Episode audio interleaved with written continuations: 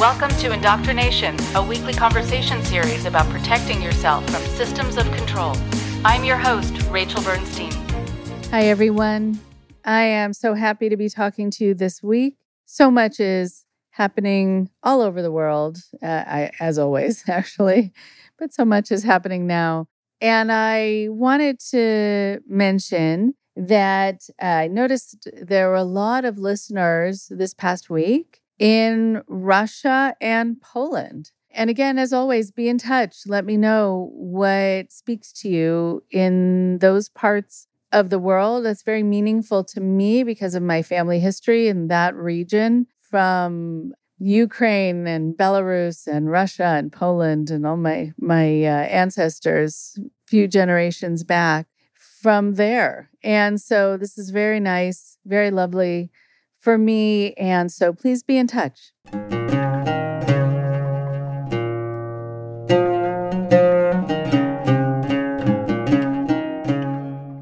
And for today, we have Sue Winter.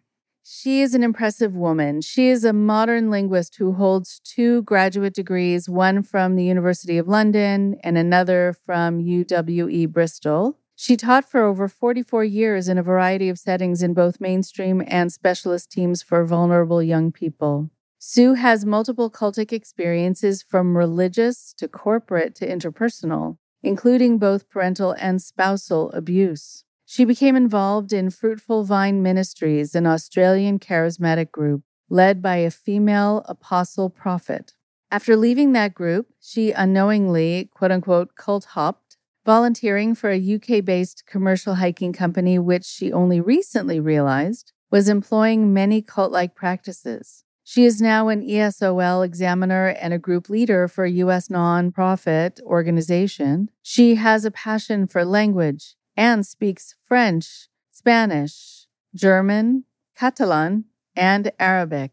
Today, though, she'll be speaking English with me, and I'm so happy to have you hear her. Here is Sue now.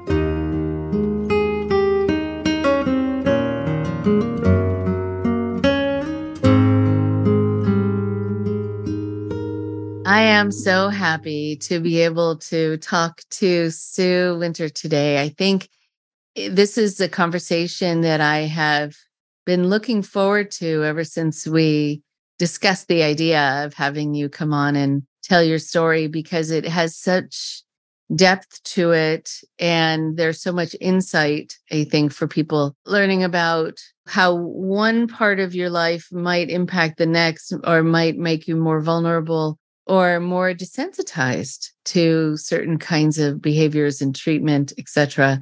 And how it can be this confluence of circumstances that lead people to where they are in their lives. But I think also, you know, I want to make sure to spend some time to talk about your healing process and the insights that you've had since then. So there's a lot there's a lot to cover. I would love you just to spend a moment introducing yourself and and also talking about what else you do besides talking about your cult experiences. I'm Sue Winter and I am a 67 year old multiple cult hopper. That's my title.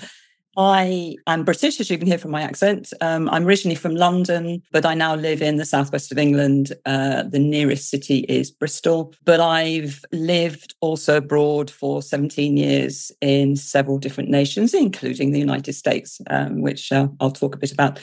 So, gosh, um, multiple cult experiences, they are one on one and I didn't realize that until I started listening to some of your podcasts and other people's podcasts. So I had a one on one cult experience relationship with my mother, who was a uh, narcissist, then also a spousal one on one cult experience, who was also a narcissist. I was drawn into um, a religious cult that was a five fold ministry Pentecostal charismatic into healing deliverance. And then I more recently became a volunteer for a commercial hiking company. And I now re- realize, particularly since I left them, but more so when I was there as well, is that they use cult like practices within the organization. And the spousal abuse is ongoing because I'm experiencing from one of my daughters parental alienation. Um, and these are adult children or young women. So it goes on.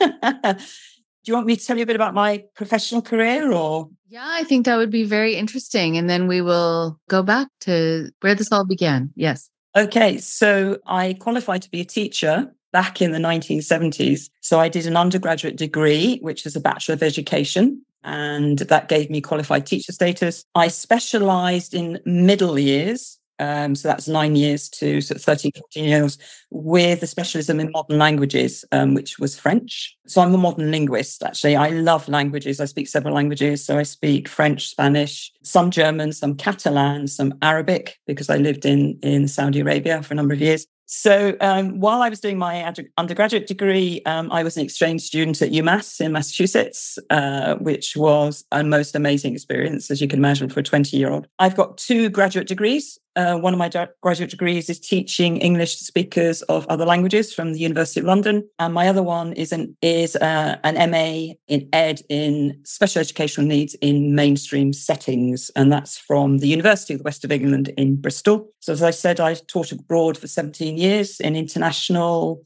uh, schools, uh, national schools, direct teaching of English. Uh, that was in France, Spain, and Saudi Arabia. And I've I've spent time working on summer camps in the US as well.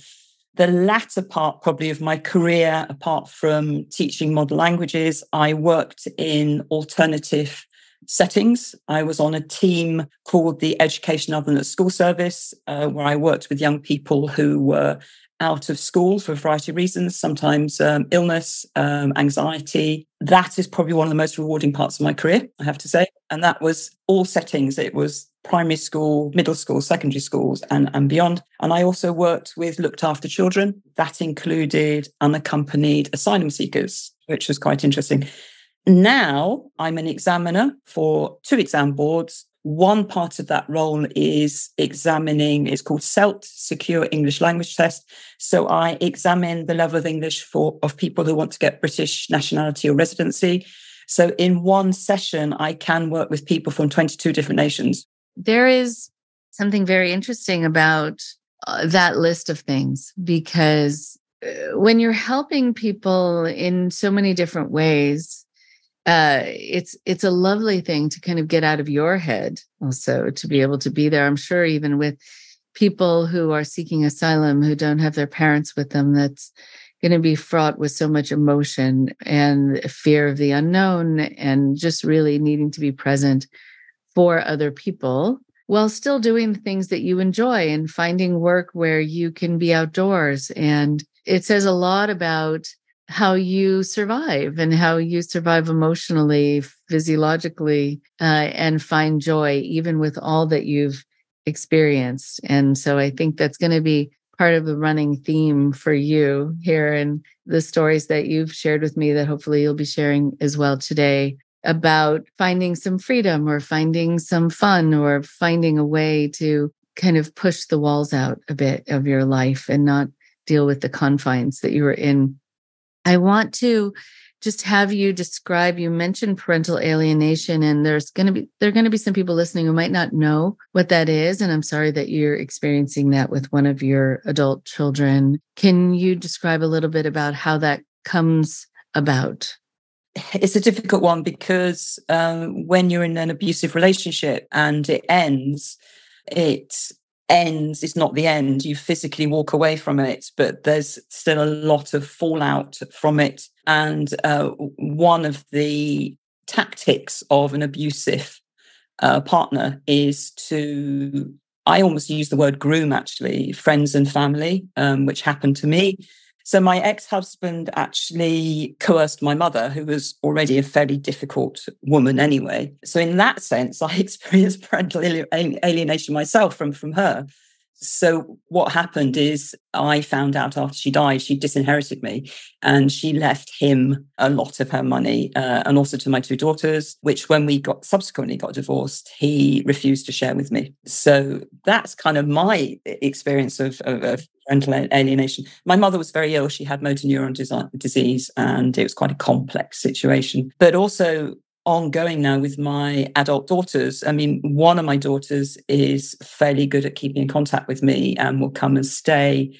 But my other daughter it's been very, very difficult to to be able to sort of communicate with her. I mean, part of that is her role because she lives abroad, but she was living back in the UK as well, and uh, it was never easy for me to to make contact with her. What's happened more recently, um, because uh, we've got a family wedding coming up, so my daughter, eldest daughter, and her fiance were talking about it, and they were telling me who I should go to the wedding with, and I said, well, I, I want to decide, you know, I want to decide who I go with. And I said, basically, is I need somebody there who would watch my back because my ex husband will be there. And then, of course, the whole thing about his abuse of me came out. And I since then I haven't heard from my youngest daughter. So obviously there's been a conversation. So she's she's me off really. Yeah, which is hard. Yeah, very hard. Oh, I'm so sorry. And when you say that uh, there was a conversation about the abuse, in what way did that come about, or do you are you assuming it came about? because I was I, I, didn't like the fact that they were telling me who I was going to go to the wedding with. And I said, and perhaps I shouldn't, well, no, I can't condemn myself, is I said I need someone to watch my back, you know, when I'm there. It's gonna be very hard for me because a lot of because he comes from a, a, large Irish family and a lot of them will be there.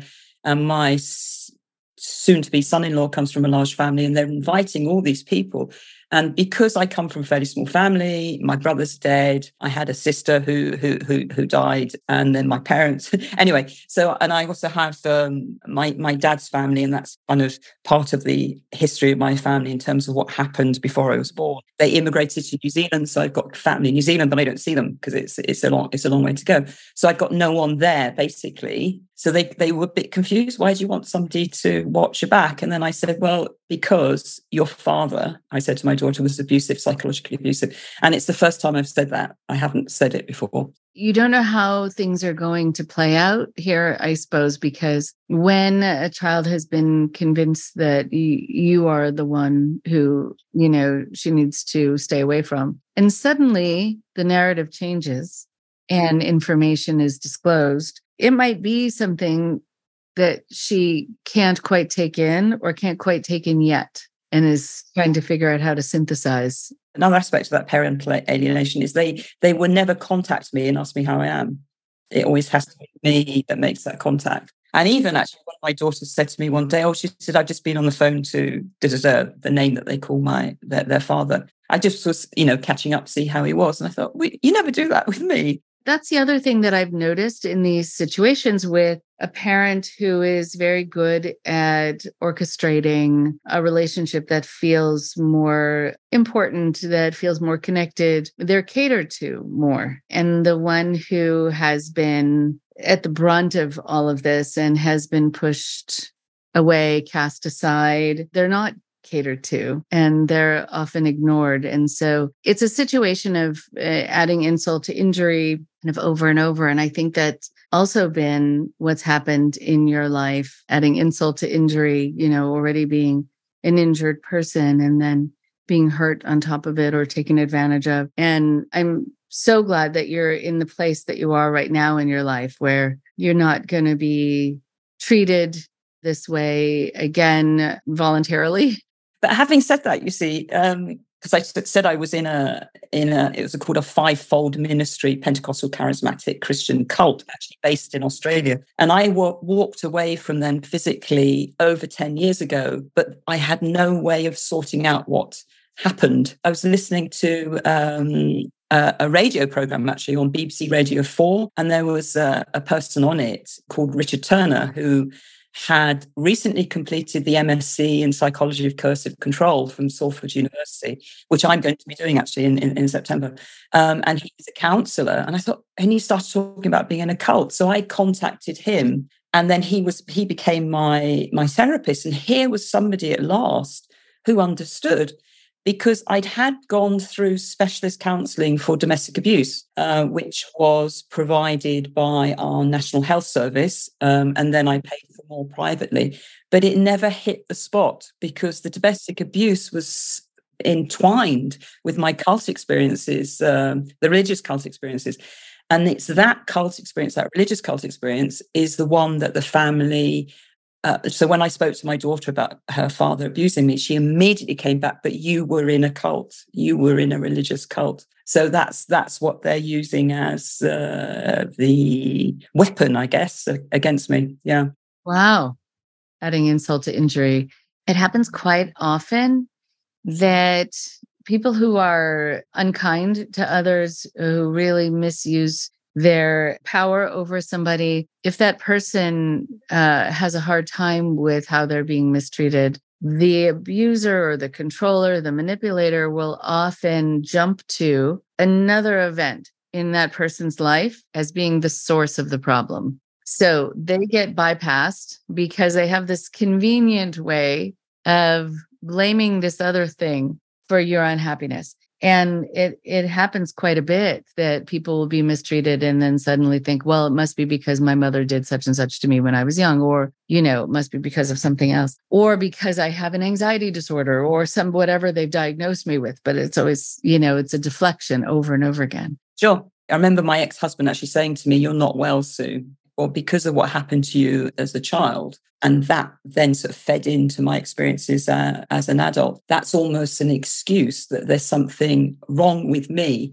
Whereas, in fact, what we should be looking at is the groups, you know, and what they did and the impact that um, that had on us as a family, really. Right. And I think also for people listening to know that often this is a deflection and it is a it's a redirection. It will always be because of something that you experienced or are experiencing or feeling or went through very often when people mistreat you in this way, it's because of something, it's an issue they have or something they experience, but that's not on the table for discussion. It's interesting actually because people have a choice, don't they, ultimately, as to whether they're kind or unkind.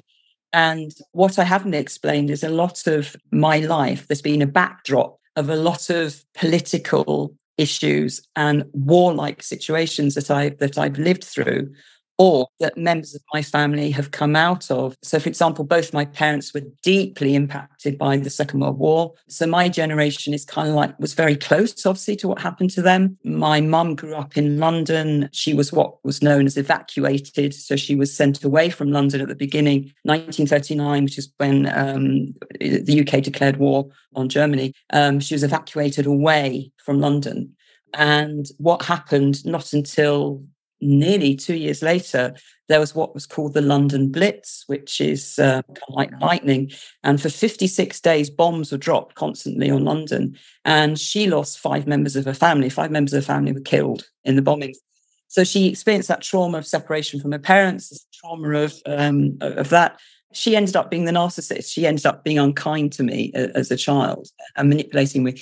Whereas my dad had an interesting life in that when he was seven years old, my grandfather worked for the BBC and was sent to East Africa and went to live in East Africa and left him and his two sisters behind to be looked after by, by family members. So he didn't see his parents for, for a number of years. The town that he lived in, which is called Titi, was called Plymouth, which is obviously where the um, Pilgrim Fathers sailed from in, in the south. Um, that was that was hit hard by German bombers because it was a port. So he had that as a child. Then when he was at 14, but then when he was 21, because of what happened in the Second World War, his family decided to immigrate. And in 1947, 48, they all went off to New Zealand and left him behind.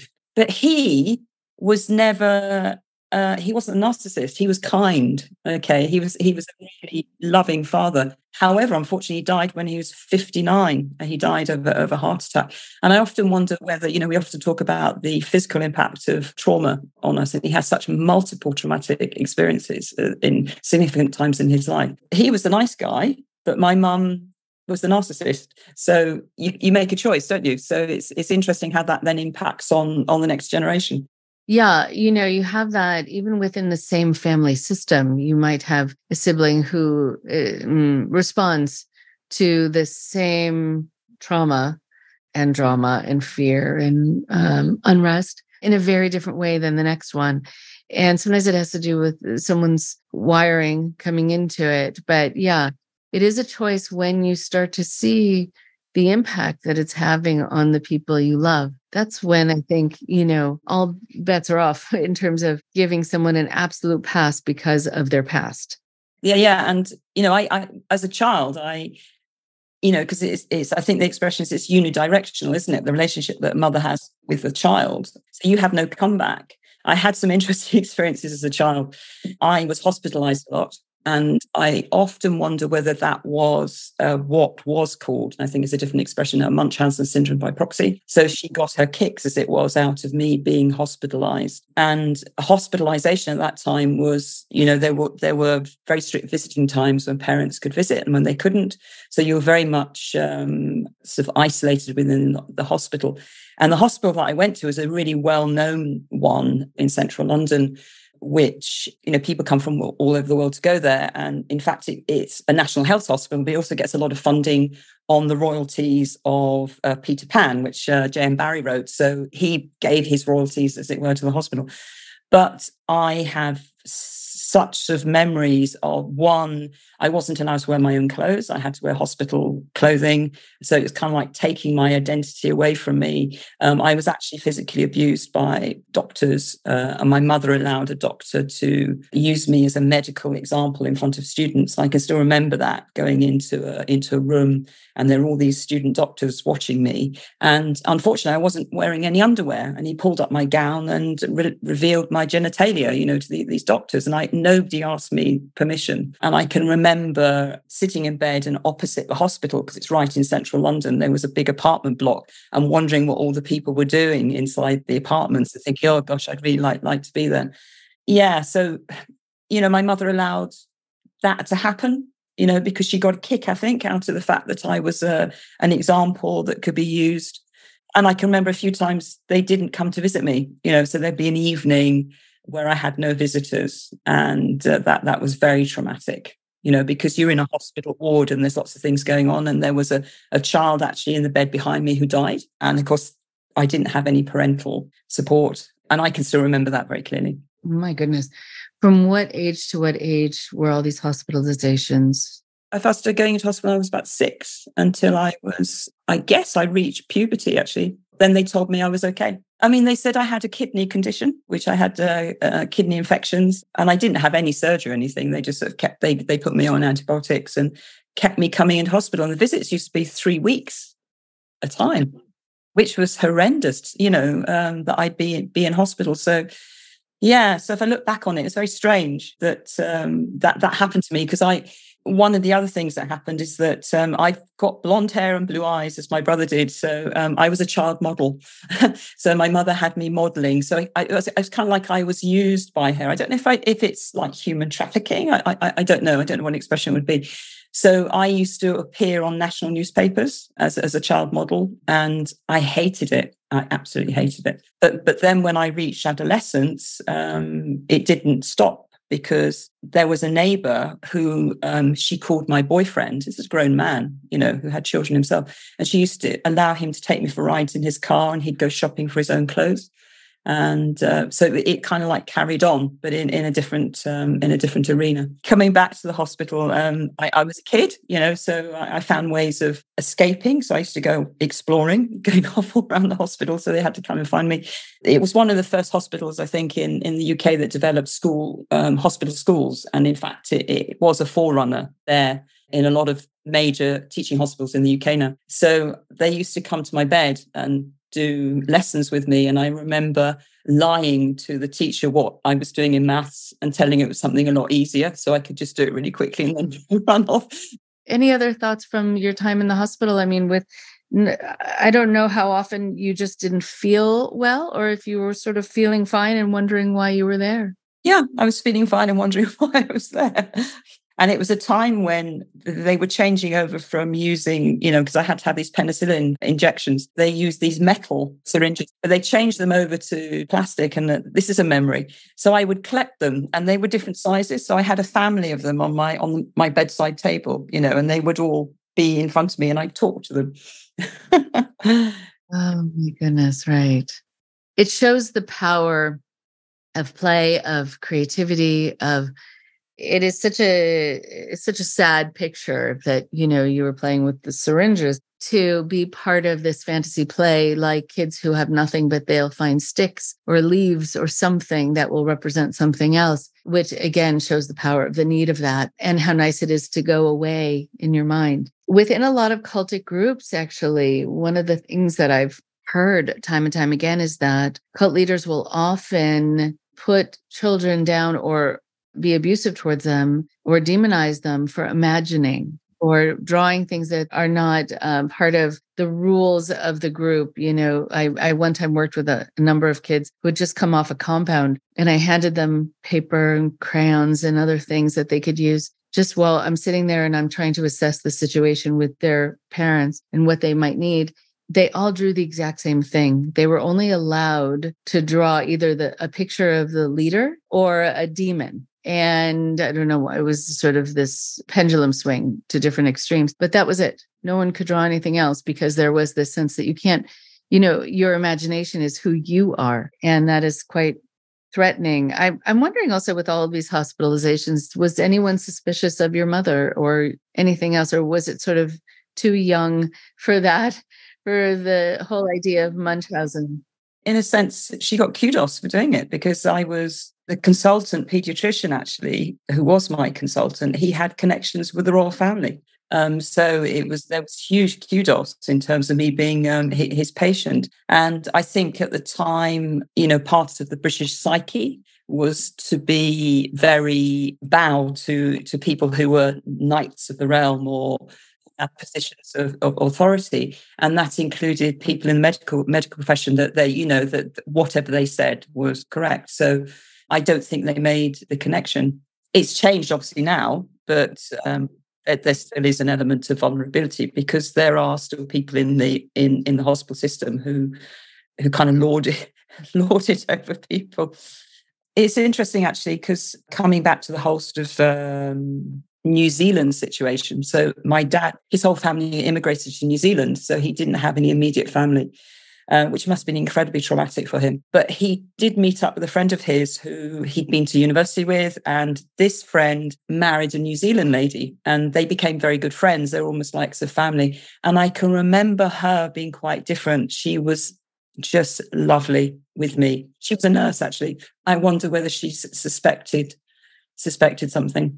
But there weren't the words at the time, you see, to, to explain it. You know. Right. Oh, it's an incredible thing. Well, I don't always agree with all the diagnoses uh, and the fact that people are sometimes given diagnoses I think before they need to, or really it's a situational diagnosis, but it comes across like a permanent condition, but it's in reaction to a situation that they've been in. I do think that the the bonus is exactly this: that you get to have words to describe what is going on for you internally or what's happening to you externally in this kind of situation. Okay, so you were finally out of hospital and not having to deal with, you know, 3 weeks at a time here and there throughout your life and going into adolescence. And I'm, I'm wondering how that was just enjoying being able to i mean no wonder you like to go hiking right? Like you get to use your the strength of your body out in nature without walls around you well, I, I tell you what's really interesting because both both my parents, because of their experiences during the Second World War, they had very restricted childhoods. And it was almost like my generation benefited from that, in that our parents used to let us just go off. And I used to, with my brother, we'd sort of go off at, you know, particularly during the summer holidays, we'd just go off on our bikes and we'd come back when it was time to eat in the evening. And there was no mobile phones. And we'd just go off and we we really got into building camps and building dens and and that was very creative. And I talked to a lot of people of my age, they had a similar experience. You know, and I think we used, we used to climb trees and you know walk on ice and fall through the ice. I mean, I did all, all that sort of stuff. And I was I was I was what was known as a tomboy. You know, I was permanently in scruffy jeans and Wellington boots. And uh, I got these photographs of me with my brother, and we just used to just go off into in, in, into the woods, you know, when there when there were woods around, and just uh, and so that creative side of it, I think, uh, probably was uh, kept a balance. But when I became an adolescent, um, so I'd had this sort of experience with um, this this man who my mum said was my was my boyfriend. And I guess I was beginning to sort of feel that I was different from some of my contemporaries because of what had happened to me, because of him. And I had an amazing experience when I was 13 of doing what was called a school exchange. So we used to do these exchanges. So I went to Germany for three weeks, and the German youngster came and stayed with us for three weeks. And that I found very difficult because it was the first time I was away from home since I'd been hospitalized a lot. And I was incredibly homesick and cried a lot. And they didn't what to do with me. I can just remember the German word Heimweh, which means homesickness, and I was the one with the with the homesickness. So I, I was quite happy to to return back from from that experience. However, the following year, I did another school exchange, and I went to France, and the family were just amazing. And again, I was a bit homesick, but the, the mother of the family just she just held me and hugged me um, and she was just gave me unconditional love that i'd never experienced before from from a mum um, and it makes me well up actually when I think about it. And because of that, I, I, built up a really strong connection with with the French and France. They they lived in the mountains. They took me skiing. They put me on a pair of skis, and I started climbing up the mountains. I wanted to go up the top of the mountains uh, and and explore. And they they were hunters. They they hiked a lot in the mountains. And I stayed with that family for three weeks. And I didn't speak any English for three weeks. So at the end of that, even though I wasn't fluent, I knew I could speak another language and I knew it was something that you connect, use to connect with people. And that that was poor. I mean, I became a teacher of French, you know, so so so it altered my life. But then I became addicted to travel. In many ways, it's been been my way of getting away. So that's the 17 years living out of the UK. So once I qualified to teach, um, I lived out of the UK for 17 years. Right. Right. Incredible. Uh, so I think about this this uh, French mum that you had, your uh, maman. How lovely to just be held.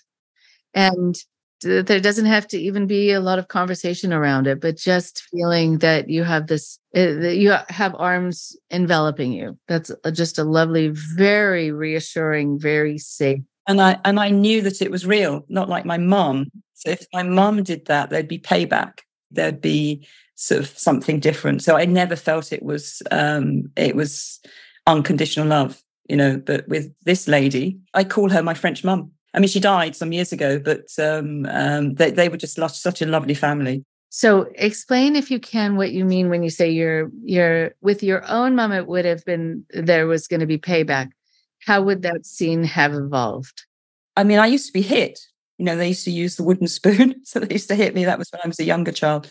The payback was quite obvious, I guess, when I was younger, but then it became more subtle. So it was more psych- psychological in terms of um, I used to have a, a, job to make a little bit of money so I could buy things for myself. Um, and I can remember saving up enough money to buy a really nice pair of leather boots and it took me months to, to do that and i remember buying them and the next thing is the next day she's got exactly the same boots so it's those little sort of subtle things that um, i mean as i went on and i had my own children and just her parenting of me once i had my own children it was kind of like she wanted to be center stage and she'd um, tell me how to nurse breastfeed my, my children and that i wasn't doing it right and i was creating problems for myself. She had an expression it's they're a rod for your back. Again as, as, as an adult when i got married um, she really wanted to be center stage and got quite stroppy uh, towards the end of the wedding because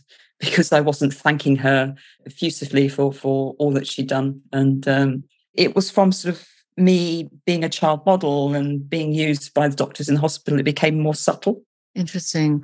You know, when you talk about your wedding um, and that she was upset that she wasn't uh, thanked enough, one of the things that I will tell people about when they want to know if they're with someone who might have manipulative or narcissistic traits or both is how they are during events events where either they are the main attraction or they're not, uh, and then need to become the main attraction. Um, if they are the main attraction, there's some drama, there's something where they've been slighted or someone hasn't paid them enough attention as the main attraction. But if it is someone else's wedding, someone else's funeral, someone else's anything, they will often have so many needs and need to pull your focus away from the person who could be getting the spotlight. And then you uh, need to be solicitous towards them and take care of them or whatever it is.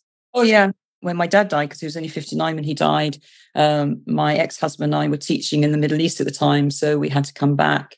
Uh, and they'd actually retired to the island of Mallorca, which is one of the Balearic, Balearic Islands. And um, yeah, it was, it was, I mean, obviously he was young and she'd seen him die.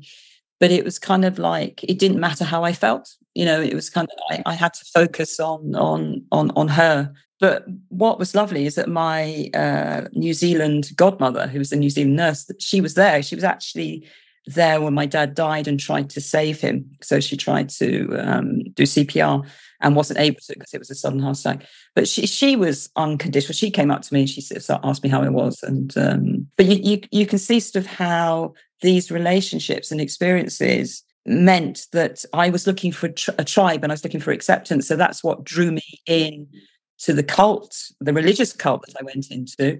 But also, I was vulnerable to my uh, ex husband because, um, well, he, he he he was as well actually. So our marriage was not on healthy foundations, really, because we were looking for uh, probably unconditional love that we should have got both of us. Because he so this is again one of the political situations. He he comes from Northern Ireland. We met when we were teaching in Madrid, so we were both teaching in Madrid. So he'd escaped from Northern Ireland because of the troubles in the 1970s. And to put the, the troubles in Northern Ireland, and this might be an insult to Northern Irish people, but basically it's an issue between Catholics and Protestants. The the British Army went over to Northern Ireland and I was the enemy because I was British Protestant, and their his family, you know, their son married me, the British Protestant. So they actually stopped talking to him. So he had that trauma him himself. But then he made the choice subsequently that his relationship with me evolved and evolved, and he became extremely abusive really abusive psychologically um, towards me. And I and I sort of think, well, is that because his parents rejected him? Is he blaming me? Um, they disinherited him. And it's that choice again, isn't it? Yeah, I'm curious how he was abusive towards you psychologically, because a lot of people listening are dealing with that themselves, or they had dealt with it, or they have loved ones in these situations now. So I think it would be good if you don't mind describing that. But I really love you coming back around to the word choice. It's really so spot on, um, because I think that just before you get into the details. There are people who are who will sometimes be resistant to wanting to diagnose someone who has mistreated them because then somehow it's uh, making it um, allowable and that you're supposed to have compassion as opposed to being upset about what happened. I think that it, eh, with a lot of things that have to do with human relationships it's a both and situation. So yes you can feel compassion for what they went through, but still, as an adult, uh, how you treat other people in your life is a choice. That is very true. And if you find that you are not being healthy, then you get help for that if it matters to you. So go ahead, t- tell me, give, give us a flavor for your relationship with him. He, as I know the expression is, he love bombed me initially. I mean, totally love bombed me. He used to buy me flowers and uh, write me poems. So, so we met while we were teaching in, in Madrid. Then we came back to the UK and I did a graduate degree at the University of London, but then we went off to live in the Middle East. And I, after being there for two years, I became pregnant, but I couldn't have my child in, in Kingdom. I had to go back to Europe. So she was born in Mallorca in Spain. And he would send me poems, love poems, and uh, you know, and I can't wait to see. Really, you know, but he changed once I mean, he loved his daughter, but his relationship with me was a bit different once he I had somebody else to look after, as it were. And I could feel a subtle change. So even though there'd been a few things before, like, uh, and I remember this actually happened in Hawaii because we'd been to New Zealand and we'd traveled around the world and we came back via Hawaii into San Francisco, then on to New York. Um, and he completely ignored my birthday. So that's one of the things that he started doing. You know, uh, and I would say, "Well, it's my birthday. You know, aren't we going to do something?" Oh yeah. Oh, it's your birthday. You know, and there were lots of little subtle things like that, and and it it it started off in a very slow fashion, but it it it built up. I mean, I, I'm, I'm sort of reluctant to say, you know, because then this involvement with the cult appeared on the scene. So I almost feel like, well, okay, I deserved what happened to me, but I'm not going to say that because I didn't. It was used almost like a, an excuse to up the ante in terms of the abuse. One day, and I can remember really clearly, he just decided to stop talking to me. And he would walk out of the room and he wouldn't call me by my name. Uh, there was a dear friend of ours that was very ill with cancer. And then she died and he didn't tell me. And he told me that, um, well, it was up to me to find out. So he would withhold information um, from me about different things that were happening. He would like it by that stage, my daughters were at university. So if they came home, he'd go off and do things with them, and he wouldn't tell me what they were doing, and they'd go off and they wouldn't invite me. He, when my mother became ill, she became ill with motor neuron disease, and my response, because I was still in the cult at that time or coming out of the cult, um, is one of the teachings is hell trauma. You know, is if somebody decides to commit suicide, uh, that they go to hell. So she wanted to take herself off to Dignitas, which is a place in Switzerland where you can have assisted suicide.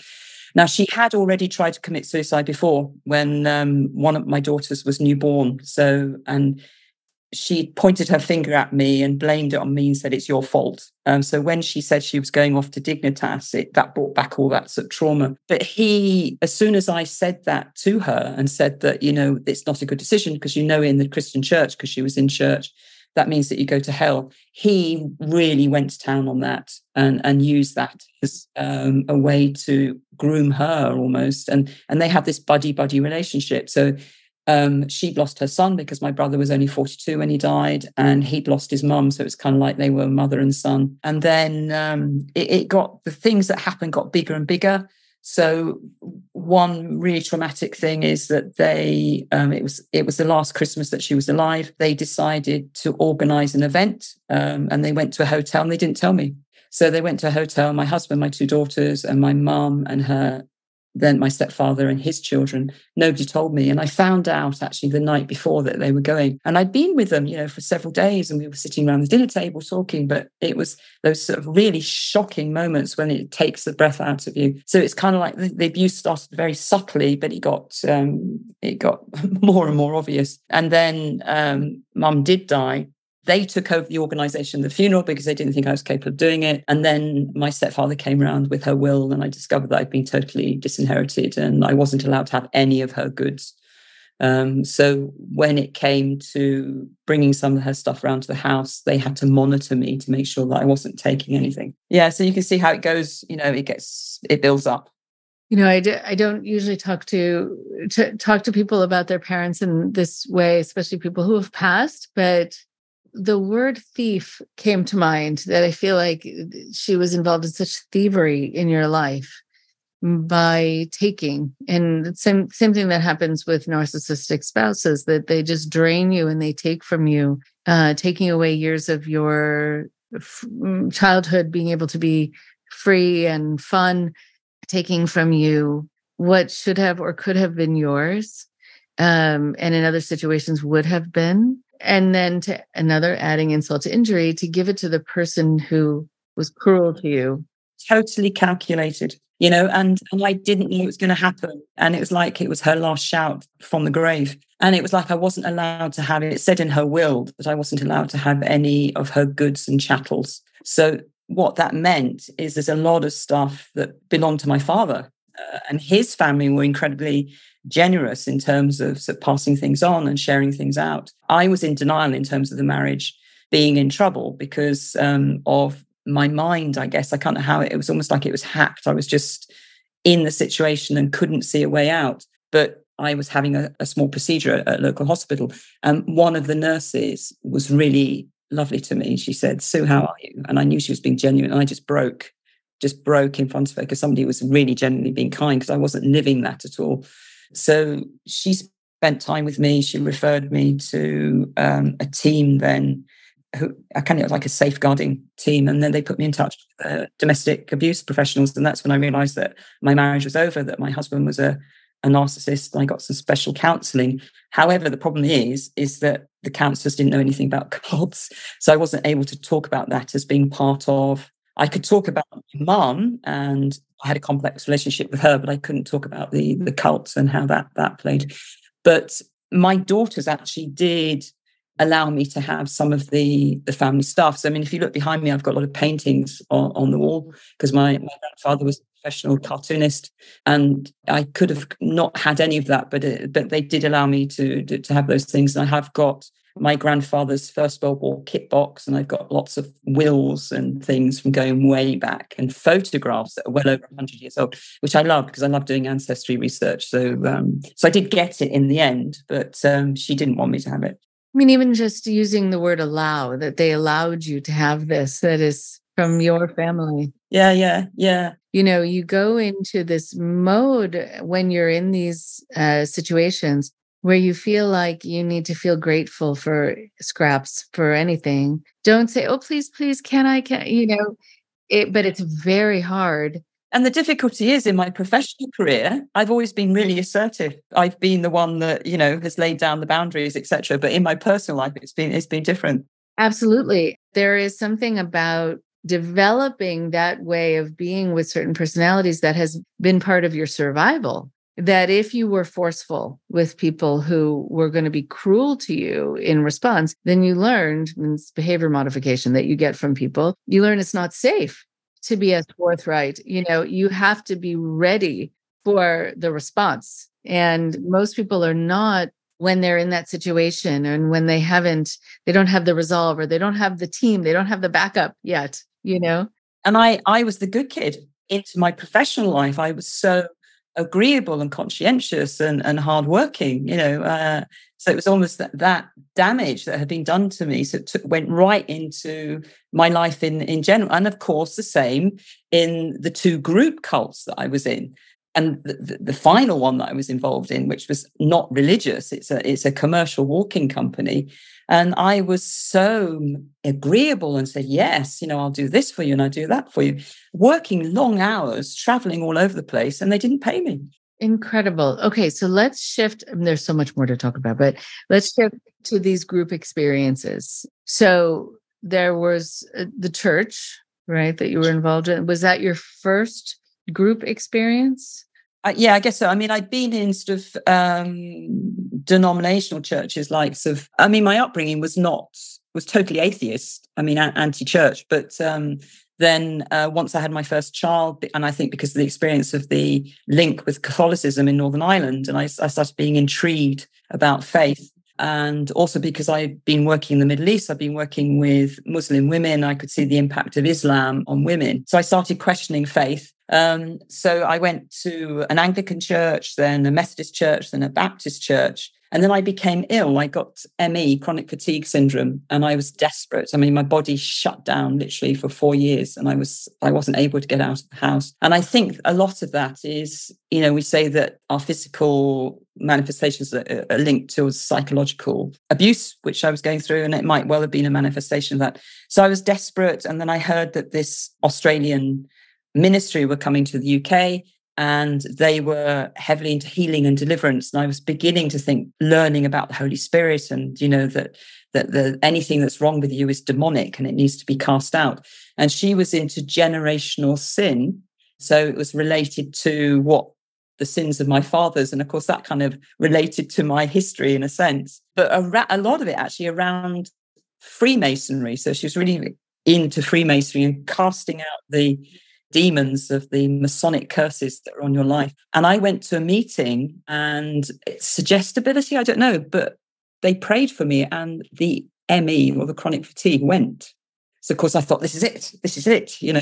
And I was I was draw, drawn drawn in, and I'm still trying to get my head around that. I mean, there will be sort of a suggestibility. There's there's a psychological sort of understanding of that, which I need to sort of research probably a bit more people talk about the power of prayer. I don't know if it's a, an energetic sort of thing or if it's placebo. I tend towards the idea of placebo, but I uh, that's not to say that things don't transform in a, in real time, even with placebo, uh, because it's all just releasing chemicals within your system that are produced by your system, actually, as opposed to from an external source that can help with quite a lot of things. And it also depends upon the fatigue and what was causing it. And if it was about feeling anxious or depressed or hopeless or whatever else. And this gave you a chance to not feel that way.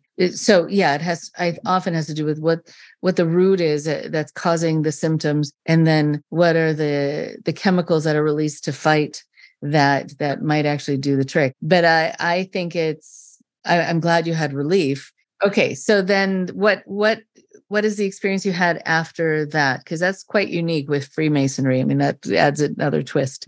She used to have these manuals and prayer manuals that you'd pray pray. So i used to get she would have these training schools i say she because it was a fivefold ministry. So it meant that there was an apostle prophet evangelist teacher and pastor. Apart from the pastor she was the apostle prophet evangelist teacher. So she had four or five roles. As a woman and um, I mean, if I look back on it, I almost laugh actually because she looked a bit like uh, Elsa from Frozen in the way that she used to dress. Um, so she had these training schools in Australia. So I'd go out to Australia every year. But the training schools were never, and they never ended. It was, you know, there was always something new, some new revelation. And, and initially they love bombed me. But then um, she decided that I was a false apostle prophet and she decided that I needed reining in.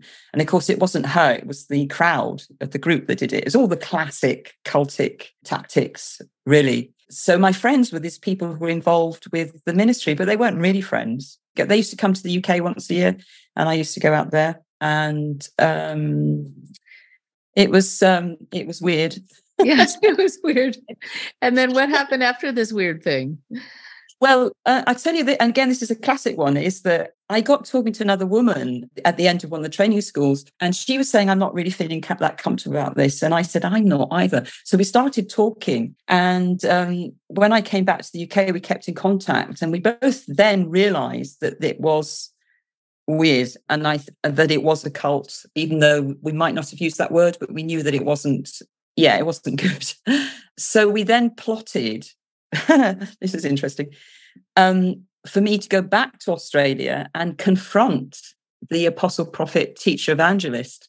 So, um, so this friend of mine arranged for a meeting for her, but I went out and I turned up at the meeting. So the apostle, prophet, evangelist, part not uh, whatever she was, her face was an absolute picture. And I confronted her and I said, "What you're doing is terrible. You're taking money from me because I was giving I was tithing each month. So she called on the um, uh, the big bods, as it were, her sister and her her husband, and they took me into a room and left me there on my own. And then when they called me out again, my friend had gone. They told her to go, so I was on my own. And they took me into a meeting room and they screamed at me. And um, I thought, I'm not staying here. And um, I, I said, Where's my friend? They said, Oh, she's gone back because you're you're wrecking the lives of some of our sheep, you know. And I walked down the road, and the next thing is this car came down, and it was her husband and another guy. And they encouraged me to get into the car, which I did. And then they drove and they dropped me off at a, of a, a motel in not quite in the middle of nowhere, but it wasn't near the city. It was just outside of Melbourne. And I was just dropped off. And I had no passport, I had no clothing or anything. I had the telephone number of another friend who'd left the cult as well. And I rang her and she said, I'm coming, I'm coming to get you. But in the meantime, the sister of the apostle, prophet, evangelist teacher came and dropped off my clothes and my screamed at me again and dropped off my passport. I mean, what she did, they, that was totally legal, what they did.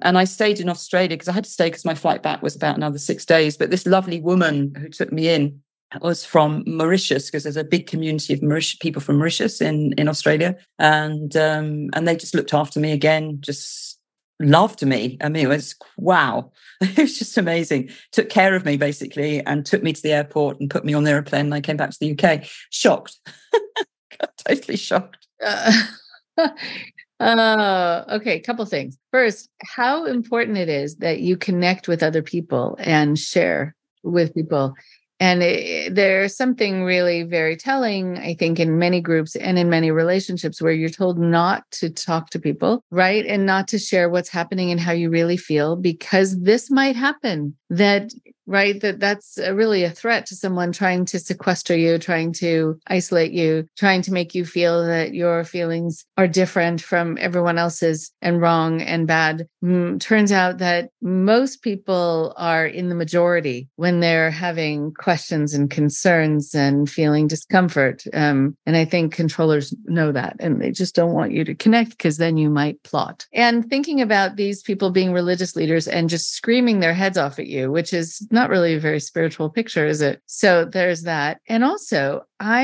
have been mentioning on the podcast that I have a lot of listeners in Mauritius. Yes, you said that. And that's why I wanted to say, mention it. So it was in Melbourne. There's a large Mauritian population. Yeah. So they're big community. So they took me in and looked after me. And they are French speakers. So I was speaking to them in French, which was just lovely because that was really healing for me as well. But they had been taken in. There were quite a few Mauritians in this ministry, but they left. Goodness. All right. So then I know we're we're um, having limited time, and so we might need to have you come back to tell more. But I do want you to be able to talk about the company that you worked for, and whether you want to name it or not is up to you. But just the nature of how you were treated and mistreated, because people still don't know to look for this in non-religious settings and i so it's an important thing if you yeah if you can talk about that for a moment so I was vulnerable because my marriage was breaking down big time. And um, I just wanted to get away. I love hiking. And a friend of mine had talked to me about this particular hiking company. And she said that they have walk leaders. I think she might have said they were volunteers. I can't remember. So I applied to become a walk leader. I became a walk leader. And they have in the UK, they've got 16 country house hotels, and this will probably identify them now if anybody's in, in the UK, in, in well known areas where people hike.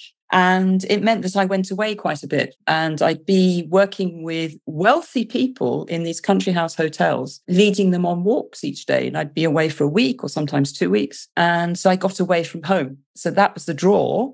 Okay. But they used cult like tactics in that they talked about having a, a, love for the company and, you know, supporting their ethos. And I don't know what the ethos was actually, but it was kind of this of uh, ethos. And um, they kind of said, well, if you're, if you do this, you're this type of leader. But if you give us a little bit more, you're this type of leader. And the top of the rung of the leaders are the ones who lead abroad and they lead worldwide. And of course, I, that appealed to me. You know, they very quickly discovered that I was a modern linguist and they had me assessing other leaders' uh, language skills. Um, and they didn't pay me for it. they had me doing workshops, teaching languages, Spanish and Catalan, because I speak some Catalan. Uh, and I remember that at a conference, they asked if I'd do a workshop. And I said, Oh, yes, yes, yes, I do a workshop. And they had other people at this conference and talking about birds or talking about rocks or whatever. And they all got paid, but I didn't. But they gave me a bottle of beer and a packet of biscuits. right here you go this and this that's that's sufficient but i started going abroad with them so i led all over the place you know all over europe into various countries you know from france spain italy portugal cyprus malta and in jordan as well. So because i speak some arabic and i'd lived in the middle east but it is such hard work because I was having to deal with all the, the flights and the arrivals and the hotel, as well as, as speaking to local people and organizing buses and leading. And it was all for free. Didn't get anything, absolutely nothing. So for a bottle of beer and biscuits, you were working nonstop, right? And I and all of the details too, the meals, the all of it, you know, uh, health issues, whatever comes up. I had to deal with all of that. All of that. Yeah. Okay. And it's kind of like they say you're getting a free holiday. So, no, I'm not. not a holiday. I'm not getting a free holiday. And it was only probably last year or, or even before that. I had a couple of guests said to me, I don't believe you don't get paid for this. You know, and they said, you know, we pay a lot of money. So why aren't you paid? Where's where's the money going? By then, I started working for an American company where I work as a walk leader and also as a, a group leader, and they pay me and they pay me very well. And um, one of the things that we really like us Brits when Americans come over, we get tips, you see, because we don't very much in the UK. And in the other in the walking company, we were encouraged not to take tips. Oh no, no, no, no, no! I'm not going to have tips. No, we don't do that but I'm quite happy to take tips, you know, now. And and it was kind of like being in that contrasting situation I realized this is what I'm worth. This is what I can earn on a daily basis, you know. And then I saw the light and then I walked away. You know, one of the things that uh, you're highlighting too is eh, when somebody else defines what you are somehow getting or living uh, like when they say that you're getting you know paid holiday. Meanwhile, you're sweating and you're running and you're not sitting really at all, I'm sure. You're on this phone, that phone. So if they can call it a holiday then you are being gifted something according to them. And so they don't have to pay you on top of it. You then might even feel like you feel indebted or that you owe them, you know, and so it would be wrong of you, right, to ask like people who are told that they're being saved or that they're they're like they're specially chosen. You know it's it's happened a lot um with people who have talked about, you know, the Jewish people being the chosen people. And there are a lot of Jews who will say, I'm sorry, chosen for what exactly? like if we're, okay, no, uh, we're not sitting here, you know, with our arms folded, feeling like we're basking in the glory of being Jewish on this earth, right? Like it has been a really tough go. So I think that when somebody else starts to use that kind of language and it doesn't at all match your experience, know that there is some reason they have to have you see it a different way so that you won't stand up for yourself or you won't do what you need to do to protect yourself. And I walked away from them this year. After how many years? I think it was six years. A lot of it was because I was getting this specialist support, you see, into um, cults and uh, cult like behavior. So education is so important so important. I think about this video that I have on my website. This says, you know, why did I stay? It's sort of to answer that question. Most people in life have these moments in their lives where afterwards they ask themselves that question why did I stay? And there's so many reasons, and they're all valid, but it's usually more than one reason. But it's very important to see as we're talking about the chronology, the conditioning first of all really wanting to do the work that you were doing so feeling happy and it's it's like it leaves you kind of buoyant like you get to kind of float above the memory of being sort of stuck in a hospital room or in a marriage you know that's so unpleasant day in and day out. You get to be free. So you might feel like you're going to just tolerate not getting other things because you're receiving something that you haven't gotten before. But i think not speaking up and not feeling like you can ask and that you can expect or that you deserve. That takes some doing to develop that, to develop all of that. It's interesting from being paid from this travel company in the States. I'm so happy to hear that something happening in the United States went well. That's really good. I'll take I'll take any of that. And that they were generous and kind and you know, you got tips. It reminds me of the your French surrogate mother who offered you something and you got to feel something. And then there was this juxtaposition like, oh, this is what it could feel like, right? This is maybe what it's supposed to feel like. And what is that? What am I enduring that maybe I don't have to? Interesting. Very well put, actually. That's that's good. Yeah. I know we just have a, a few moments. What would you like to leave us with? I mean, just with how your life is now or other kind of takeaway lessons from from this I was reading. Um, so Gillie Jenkins has just brought out a really good book on uh, a workbook, and one of the things that she said is it's like when you're in a cult, it's like you're a piece in a puzzle, and it's a, and it's a grey and black puzzle, and you're a colourful piece of that, that that puzzle. And because of the psychosocial education and listening to podcasts like yours and other others, so that bit of puzzle has been taken out, is now being put firmly into a colourful puzzle which is which is which is my life you know with culture and cinema and art and uh, music and good food you know and um, but having said that i mean it, it's there's still a lot to work through because there's a, i mean i only discovered a year and a half ago that there was special support. So you can imagine there's a lot there too but um is to get the the support really and specialist support. You know it can't be a counselor who's doesn't understand or a therapist who doesn't understand cult. Very true. Okay. I'm so happy that also you're going to be going on to study this and and uh, being able to to learn more to to do more. Your life has been just fascinating so far, and there's much more to come. But I also really love the idea of you being a linguist and about it being, as you mentioned before, about connection this is how you connect with people, connect with the world. And to go from isolated mm, living to being in connection is really quite a powerful transformation that you've that you've gifted yourself with with a lot of work to get there Yeah. Oh, I love I love languages. I love making connections. Yeah. Yeah. Yeah. And and having the language to describe also what you know that kind of language too the diagnostic language the language of control manipulation and saying this is what happened to me. It's also so important.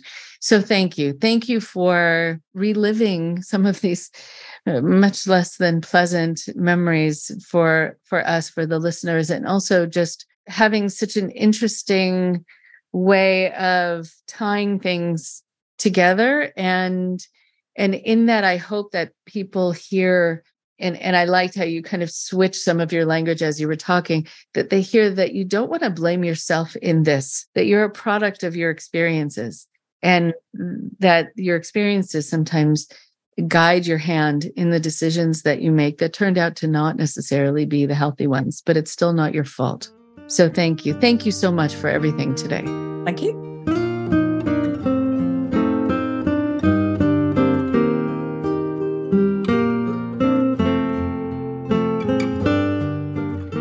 one more thing before you go.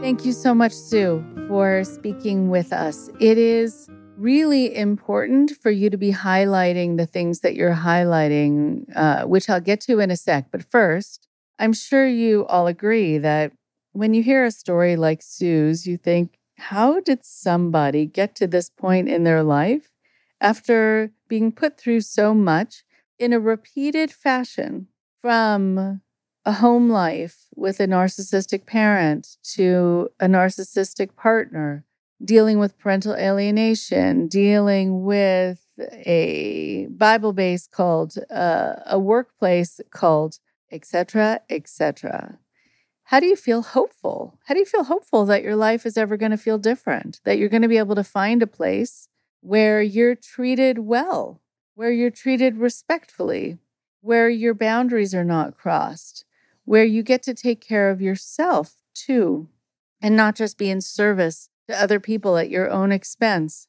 Truth is that when you go from out of the frying pan into the fire and then into another frying pan and into another fire, you might not actually be aware that life can feel different than this.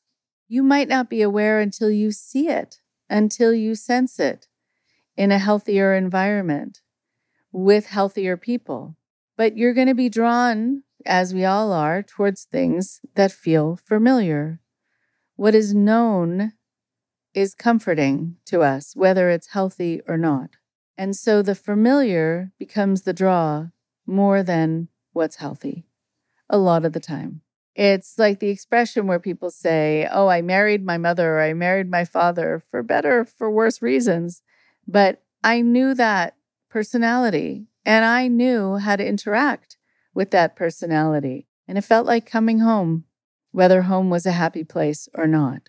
And so for Sue, she needed to be able to break free from so many of the people who were using her for their benefit even dealing with uh, being made to be ill and having an illness that was so protracted and repeated and then being this sort of shining example, shining star for this doctor in England who could sort of use Sue and her illness for his own reputational career. And her mom could use her to be seen as this wonderful champion of a mother for her sick child.